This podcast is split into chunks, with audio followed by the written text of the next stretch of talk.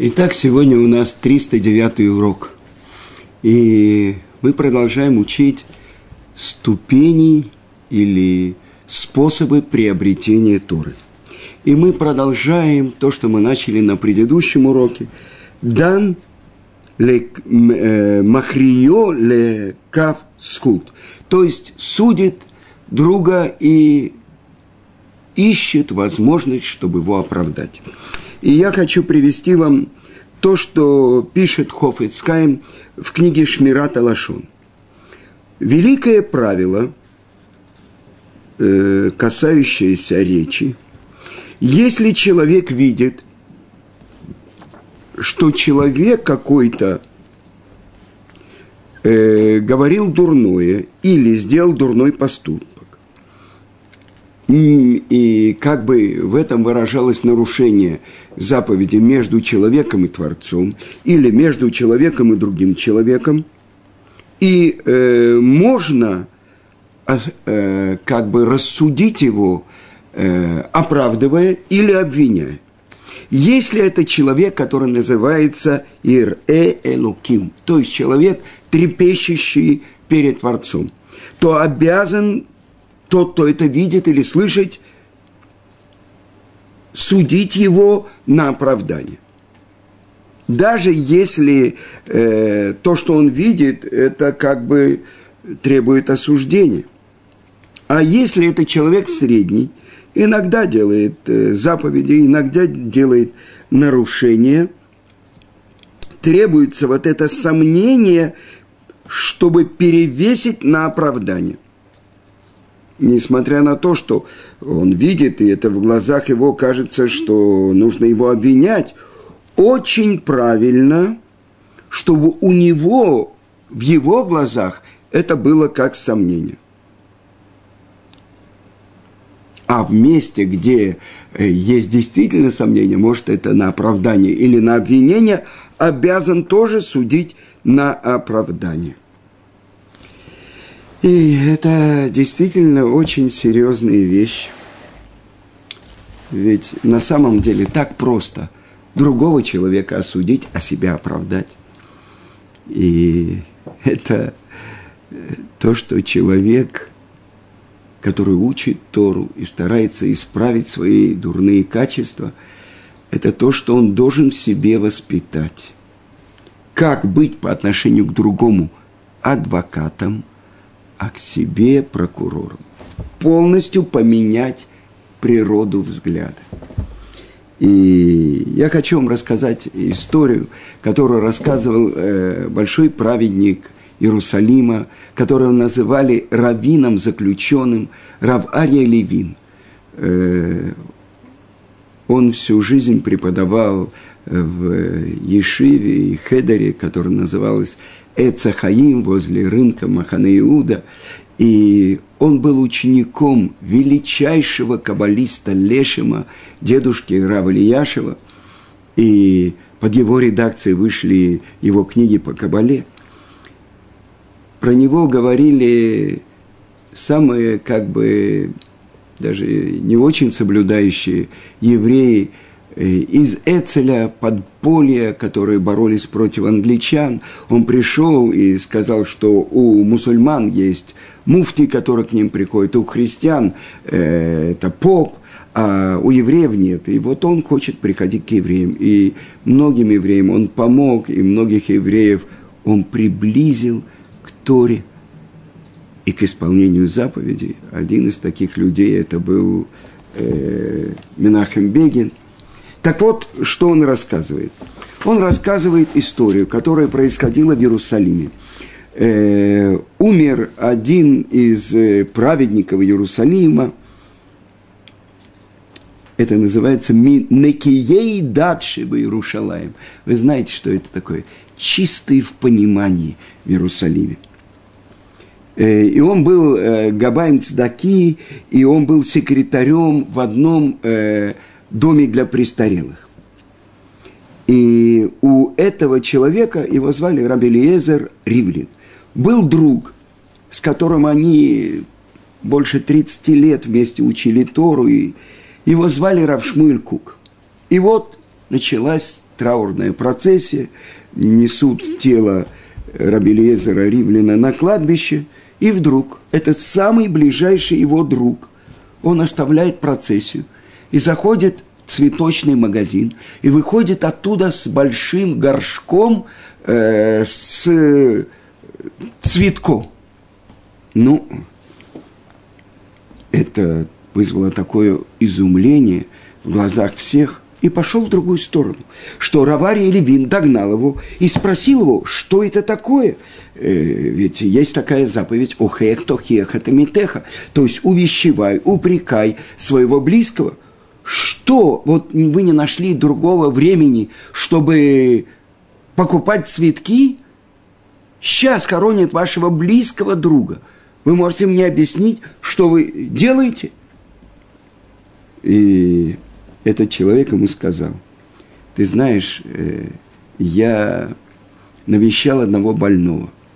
Он, это на иврите называется мецура, но это совершенно не имеет отношения к тому, у которого язва на теле, потому что язва, э, то, что Тара называет нега, мецура, это объясняет Рамбан, это то, что чудесное наказание, которое спускает Творец на человека. Причем сначала это появляется на камнях его дома, и вынимают камни, и вставляют другие, замазывают. И если человек исправляется, то они не появляются на доме. Но если они, человек не исправляется, в основном это касается э, лашонара и еще других преступлений, заносчивости, гордыни и так далее, э, то если человек не исправляется, то язва возвращается даже после того, как вынули камни и вставили новые, и по закону дом должен быть разрушен. Причем это приходит Коэн и говорит что нужно вынести все из дома, только после этого он э, выносит постановление, что дом должен быть закрыт на неделю, потом его проверяют э, в конце первой недели, если остается все на месте, то дают еще неделю, а потом вынимают камни, а если расширилось, то вынимают после первой недели. И вот, если человек не исправился, разрушает весь дом. И тогда этот человек должен жить у кого-то со своей семьей. И вот появляется язва на его одежде. И причем есть три знака нечистоты. Язвы на доме и на одежде. Это язва цвета ярокрак или адамдам, то есть самого яркого зеленого цвета или красного цвета, а, или когда она распространяется чуть-чуть увеличивается. Это знаки нечистоты, и если они не прошли с одеждой, то после двух недель э, эту одежду сжигают, и вот тогда язва появляется у него на теле. Это четыре оттенка белого цвета или э, примешанный к ним розовый цвет. И есть там тоже три знака нечистоты. Если волосы, которые были у него на теле, меняют цвет на белый – два волоса на язве. Причем язва должна быть не меньше квадратика, как сейчас э, шекелевая монетка. И так вот эти два волоса – это, один знак нечистоты. Распространение язвы – это то, что называется писайон. Это второй знак нечистоты. И третий, если посередине язвы появляется живой кусочек э, кожи. Так вот – это то, что приходит на человека по закону Торы, это негацарат. И часто ошибочно переводят это как э, э, проказа. А проказа – это заразная болезнь. И, так вот, вернувшись к истории э, Равари Левина, мы говорим, он рассказывает ему этот ближайший друг умершего, что он навещал больного, у которого было, ну, типа проказа. И вот сейчас он умер, вчера, и врачи, естественно, все, что ему принадлежало, решили сжечь. И там он увидел тфилин. И он их упросил, чтобы они не сжигали тфилин. И обещал, что он принесет большой горшок с цветком, чтобы там их похоронить, Твилин, потому что там именно Творца. И, и вот он сказал, до 12 я обещал им, что я приду. И вот сейчас я не могу задерживаться, сейчас идет эта процессия. Умер мой ближайший друг. Но если я не принесу туда этот горшок с цветком, то они сожгут твилин, и я должен оставить процессию. И это продолжает, э, объясняет Саба из Кельма.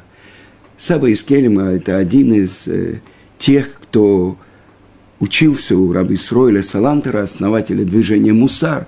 И он задал как-то вопрос своим ученикам. Зачем Творец сотворил сехалякум? То есть, как-то перевести очень трудно, как бы кривое понимание. И никто из учеников ему не ответил. А он сказал, чтобы оправдать человека, который на глазах твоих делает что-то которую можно было бы, если бы мы были объективными, обвинить его и сказать, что он делает нарушение, оправдать. Вы понимаете, это непростая вещь. И для этого нужно сехалякум, кривое понимание. И это, конечно, очень трудно. Но я вспоминаю историю про моего учителя Равицка Казильбера – как-то он э, шел в сторону Кекар-Шаббат, это в Иерусалиме. Спускался от Ешивы Швутами вниз, и был, до, в общем-то, пасмурный день и так далее. И ему навстречу шел молодой человек, широкоплечий, без кипы. Э, зонтик он держал или нет. И не обращая внимания на этого старичка, он прошел и, не замечая, как бы толкнул его плечом. То есть он и не отошел, он шел по дороге, этот широкоплечий молодой израильтянин. И Равыц как подскользнулся и упал.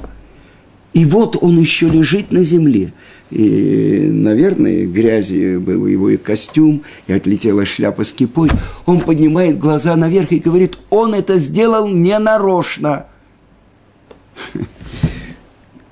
Я не знаю, что бы я сделал на его месте. Может быть, я сдержался бы и не э, сказал пару горячих слов про этого молодого человека. А о чем думает праведник? Чтобы этого человека не наказали за то, что он сделал такое, ну, как бы толкнул пожилого человека и вывалил его в грязи. Он сразу ищет ему оправдание. Он это сделал случайно. Только когда мы учим вот такие примеры, мы понимаем, насколько мы далеки от тех, кто достиг цельности. Когда он достиг цельности, он понимает, что с ним ничего не может произойти без воли Творца. И, значит, все, что с ним происходит, это для его добра. Но. Я приведу вам пример. У меня в субботу был гость, он учится в старом городе, это выпускник нашей Ешивы, Рабьяков. И вот он рассказал, э, он э, рассказал историю, что э, когда он видит э, этих нищих, которые сидят у стены плача, часто на э, шумных перекрестках Иерусалима, он не хочет им давать милость. И там присутствовал тоже еще один мой друг, с которым 30 лет тому назад мы учились в Ешиве Орсамех. Сейчас он преподаватель Ешивы. И он рассказал, он тоже учился в старом городе у Рава Петровера. И э, он видел одного нищего. А это происходило много лет, ну, я не знаю, 10-15 лет тому назад – и он подавал этому нищему милостыню. И вдруг он увидел, нищий этот достает телефон, а 10-15 лет тому назад мобильный телефон – это была очень дорогая вещь, и говорит с кем-то по телефону. Это его насторожило. А дальше он увидел, на какой машине он едет. Не новая, но очень дорогая американская машина. И вот в очередной раз, когда этот нищий э, раздался звонок, он с кем-то говорил, этот мой друг остановился и начал делать вид, что он завязывает и развязывает шнурок, чтобы услышать. И что он услышал? Что его жена находилась в одной больнице, его дочь находилась в другой больнице. И он услышал, как он разговаривал с одним врачом, с другим. Он с ним разговорился, и оказалось, что этот человек – купил машину, чтобы навещать жену в больнице, может быть, это была психиатрическая больница, чтобы навещать дочь в другой больнице. И машина ему для этого нужна, а телефон, чтобы говорить с врачами. И он опять начал давать ему деньги. Вы понимаете, как легко обвинить и как трудно судить человека на добро. Моя жена была на одном уроке у Рабанит. И там была женщина, которая работает в банке. Она задала вопрос Рабанит. Вы знаете, есть одна нищая, которая сидит э, в определенном месте в Иерусалиме. Каждый день она приходит в банк, и я ее принимаю. И я принимаю деньги, которые она приносит она приносит такую сумму каждый день, что это половину моей зарплаты в банке. А в банке платят достаточно хорошо. Я должна ей давать сдаку или нет? И вдруг, на удивление всех участвующих в уроке, Равани сказала, обязана. Как? Она же миллион раз богаче меня. Я ей обязана давать, но почему? И Рабанит сказал, прежде всего, потому что она больная. Это тоже болезнь. То есть, это вопрос, который римский наместник задавал э, Рабиаки. Что это такое? Если Творец наказывает человека бедностью, какое право вы имеете бунтовать против него и давать ему деньги – ведь это Творец его наказывает. На что это похоже? Я приведу вам пример. Если царь рассердился на кого-то, и вот он посадил его в тюрьму и запретил давать ему еду и питье, и вдруг кто-то приходит и дает ему еду и питье. Что, это не бунт против царя? Тогда Раби Акива ему ответил, эта история приводится в Геморе. Ты прав абсолютно. Но если этот заключенный сын царя, то если кто-то даст ему поесть и попить, несомненно, он найдет милость в глазах царя. А сказано про евреев, от Бни Бехури Израиль, сын мой первенец Израиль. И это то, что человек, преодолевая свое дурное начало, должен отдавать от себя, делиться своим добром. И этим человек спасает себя от генома. Потому что это то, что э, Раби Йоханан и Рейш Лакиш при входе в, э, в э, купальни, в, это называется горячие источники Твери, и там ванны. Они увидели нищего, который просил деньги. Они сказали, мы когда вернемся из ванны, мы тебе дадим. И когда они увидели, вернулись, вышли, после этого они увидели, что он упал. И они пытались его оживить, он был мертв. И тогда они нашли на нем э, кожаный мешочек, который был наполнен золотыми монетами. И тогда сказал Раби Йоханан, это то, что учат наши мудрецы – что благодаря обманщикам мы спасаемся от генома. Потому что э, благодаря этому, если когда-то мы не даем тому, кому это действительно нужно, то обманщики нас выручают и оправдывают. Но давайте продолжим то, что учат наши мудрецы по этому поводу. И так написано Мидраш Илкут Шимони на главу Аазин. Когда человек освобождает от своего присутствия этот мир, приходят все его поступки и как бы детализируются, раскрываются перед ним. И говорят, так-то и так-то сделал этот человек в такой-то день. А если ты не веришь этому,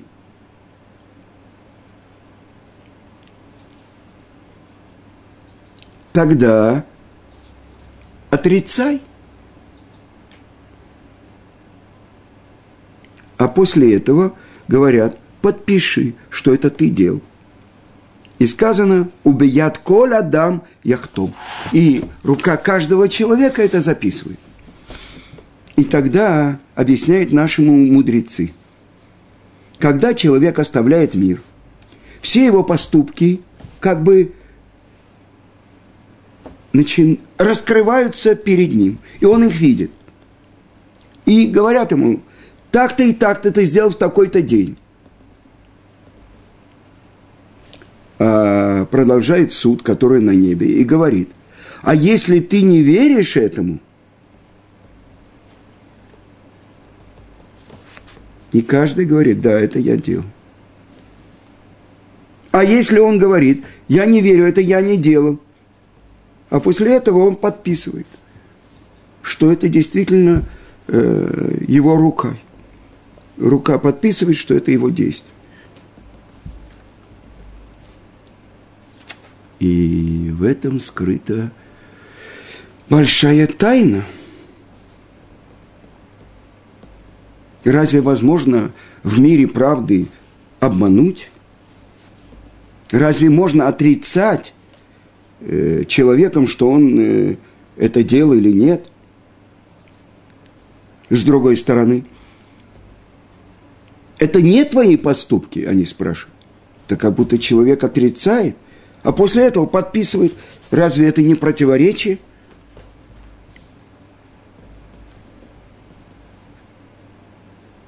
Если ты подписываешь, что это твои, почему же вначале ты говоришь, а может быть, э, то есть это, это не я не делал, несомненно. И что это значит? Мефартим лифанав, то есть раскрывают, э, подробно раскрывают перед ним. Что это значит? И объясняет так Рамбам в законах от Шуве. Он приводит 24 э, вещи, которые задерживают шуву человека. А первое это из них – Амахти – это рабим. То есть человек – который делает нарушение, и через него делают нарушения многие. Это отодвигает его чуву. То есть он задерживает многих делать мецву или делает нарушение. И мы привычно для нас понимать это так.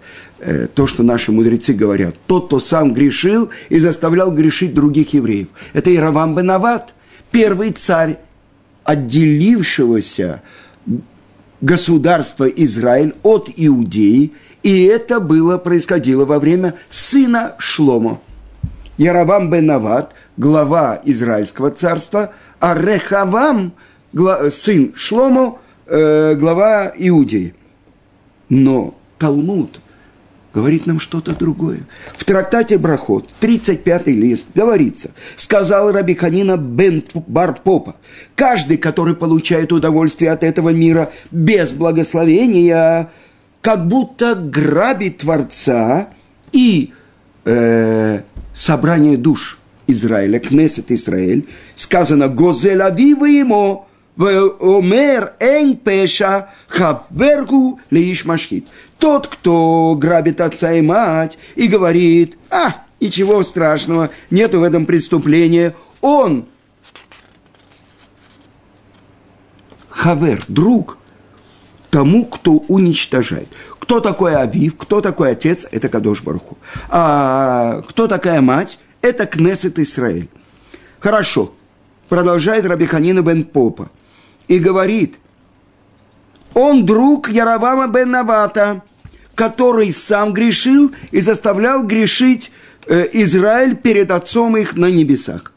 Э, Раши объясняет, что значит «энпеша». Нет в этом никакого преступления. Он облегчает себе. Он не благословляет. И другие видят, и учатся у него, что можно и без брахи. И тогда он называется другом Яровама Бенавата, человека, у которого нет участия будущего ми, в будущем мире. И я хочу вам привести то, что рассказывал Равшалом Швадро. Он давал уроки, он был великий даршан, э, его уроки прямо э, передавались из уст в уста в Иерусалиме. И вот как-то он давал уроки в той синагоге в Иерусалиме, в которой молитва начинается в 4 часа утра и, законча... и кончается в 4 часа ночи. Так вот, это Бейткнесет Зикрон Муше. Это в самом центре, недалеко от Давидки. И это построил Моше Монтифиори, что память о нем была благословена. И вот он давал урок. И во время этой драши он стукнул по стендеру, там, где лежала книжка, и он сказал, знайте вы, что на небе евреи, которые молятся в Зикрон Моше, дадут отчет за нарушение субботы и за бритье от э, лезвием ну, у всех полезли глаза на лоб. Что такое? Кто-то нарушает субботу из них, или кто-то бреется, запрет истории, бри, бриться э, лезвием, то есть ножом э, механическим, э, это можно, облегчают мудрецы и так далее. Ножницами можно, а это буквальный запрет истории, а нарушение субботы, кто из них нарушает субботу. И он продолжил недалеко от рынка Махане Иуда один еврей в своей парикмахерской брил евреям ножом. И э, Равшалом Швадрон и его друг, э, тоже большой еврейский мудрец, Рав Эзра Барзель, приходили к нему и просили его, и увещевали его, как нужно а он как-то он рассердился и сказал, если еще раз вы будете ко мне приходить и приставать, все, я открою свою парикмахерскую в субботу. И он так и сделал, и они продолжали приходить к нему, и он принял, в конце концов, что он не будет нарушать за прямые запреты из субботы, не будет брить евреев ножом и не будет работать в субботу. Но прошло несколько месяцев, и вдруг они видят, он опять открыл в субботу свою парикмахерскую и продолжал брить ножом. И они спросили у него, что такое, как это так, ты же обещал. Он сказал, вы мне говорили, что это написано в Шулхан Арухе, э, в своде законов, что это запрет истории, бриться лезвием – и работать в субботу, делать работу в субботу. А э, стричь даже два волоса – это запрет из субботы. И я вам поверил, но у меня был Йорцейт, годовщина смерти моего отца. И я пришел, я спросил, где синагога. Мне сказали, вот Зекрон Моше. И я пришел посередине молитвы. Я увидел огромное объявление. Асур ледабер твилава крията Тора – запрет говорить в час молитвы и в час чтения Торы. А внизу было написано, так-то и так-то написано в книге Шулканарух. И что я вижу? Под этим объявлением, это был будний день, сидит человек, который меняет доллары посередине молитвы. Все стоят, так, качаются. Эти Два человека, один продавал, другой покупал. Они обсуждают и немножко спорят по поводу того, сколько стоит доллар. Я... Дрожь прошла по моему телу. Вы меня обязываете и говорите, запрещено брить ножом и запрещено работать в субботу. Почему? Так написано в Шулханарухе. а вы сами нарушаете то, что написано в Шулхана Рухе. Поэтому я продолжаю брить ножом и лезвием и открыл свою парикмахерскую субботу. И это то, что сказано. Тот, кто облегчает для себя, он друг Бааль Машхит, уничтожителю. Насколько важно для нас это то, что мы выучили из этого рассказа. Жить, потому что мы учим. Если мы учим не для того, чтобы исполнять, написано в Талмуде, лучше бы этот человек, когда он должен был родиться, пуповина обвернулась вокруг его горла, и он и родился. Потому что слова Торы – это слова Торы жизни. А если мы их нарушаем, облегчаем себе, это то, что сказал э, Равшалом Швадрон. Вы на небе ответите за то, что вы нарушаете субботу и бреетесь лезвием. Насколько осторожно, насколько